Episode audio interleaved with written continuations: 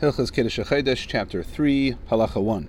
If witnesses saw the new moon and they had a journey of less than a night and a day between them and the court, they should go. But if the journey would be longer than that, they should not go because after the 30th day their testimony would be of no consequence, since the month at that point would have already been made full.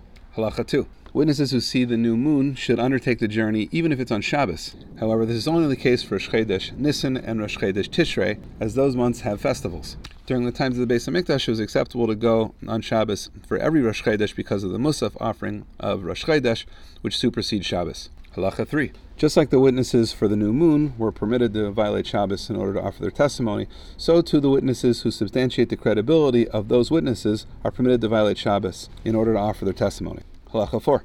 If someone who witnessed the moon on Shabbos is sick, he is permitted to go mounted on a donkey. He may even be transported in his bed if necessary. Witnesses may carry weapons if they're worried about an ambush, and they may carry food if the distance is long, even though all of these things would violate Shabbos. A witness also should go even if the moon was very obvious, and it's sure to be the case that others saw it as well. Everyone who sees the moon and is fit to testify should go even if it's on Shabbos. Halacha 5. Originally, the court would accept testimony regarding the new month all day on the 30th, but one time the witnesses didn't come until the evening, and the Kehanim didn't know what to do because once the afternoon sacrifice is offered, the Musaf offering of Rosh is not permissible anymore. As a result, the Beis Din determined that they would not hear any testimony after Mincha on the 30th, Mincha being nine and a half hours after sunrise. Halacha 6. If Mincha arrived and Adam had not yet come to testify about the new moon, the Tamid Shel Ben Arbaim would be offered, that is, the afternoon sacrifice would be offered. If witnesses nonetheless came after Mincha and their testimony was accepted, the 30th would be sanctified, and so would the following day. Nonetheless, the afternoon sacrifice would not be offered on the 30th. After the Beis HaMikdash was destroyed, Rabbi Yochanan ben Zakkai instituted a new decree allowing testimony to be accepted through the end of the day. Halacha 7. If no Adam came on the 30th day, then on the 31st day, the court would ascend to a previously designated spot and make a Seudah, a festive meal, on the 31st day, which is Rosh Chodesh. They would do this the following morning, early in the morning, before dawn. Rashi and others say it would be the prior evening.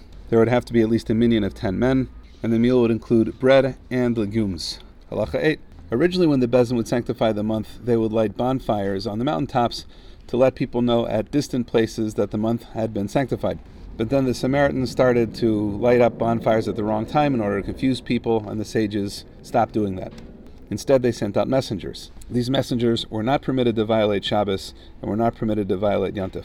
Halacha 9. Messengers were sent out with respect to six months. Nisan because of Pesach, Av because of the Taanis of Tisha B'Av, Elul because of Rosh Hashanah, and if they were somehow able to find out that the 30th day was declared the new month, then they would keep Rosh Hashanah on the 30th day.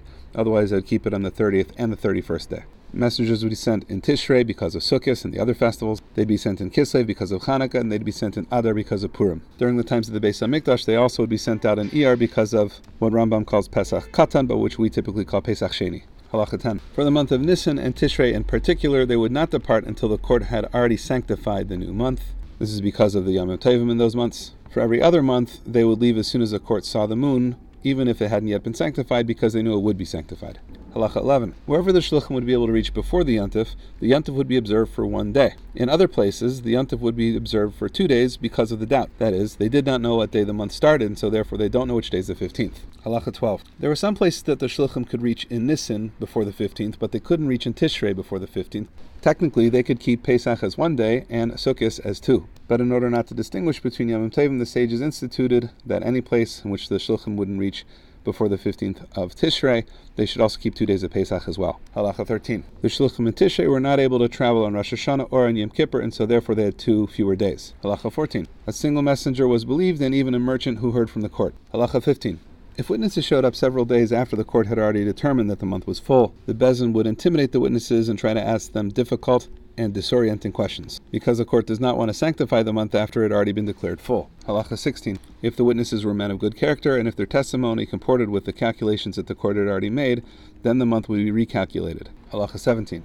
The court had the discretion if they determined it was necessary to simply not sanctify the month and therefore leave it full.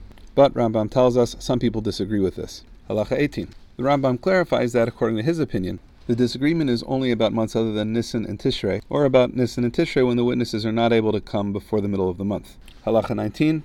That said, we do intimidate witnesses whose testimony is disputed and therefore may not be upheld. In that case, we pressure them so the month will be full. The Beis Din also has discretion if they think it makes more sense for the month to be considered short to temper their question so that the witness's testimony will be upheld. Also, if witnesses came afterwards and tried to suggest that the first set of witnesses were testifying falsely, the Beis Din would intimidate and challenge these new witnesses so that the new month would be sanctified at the proper time.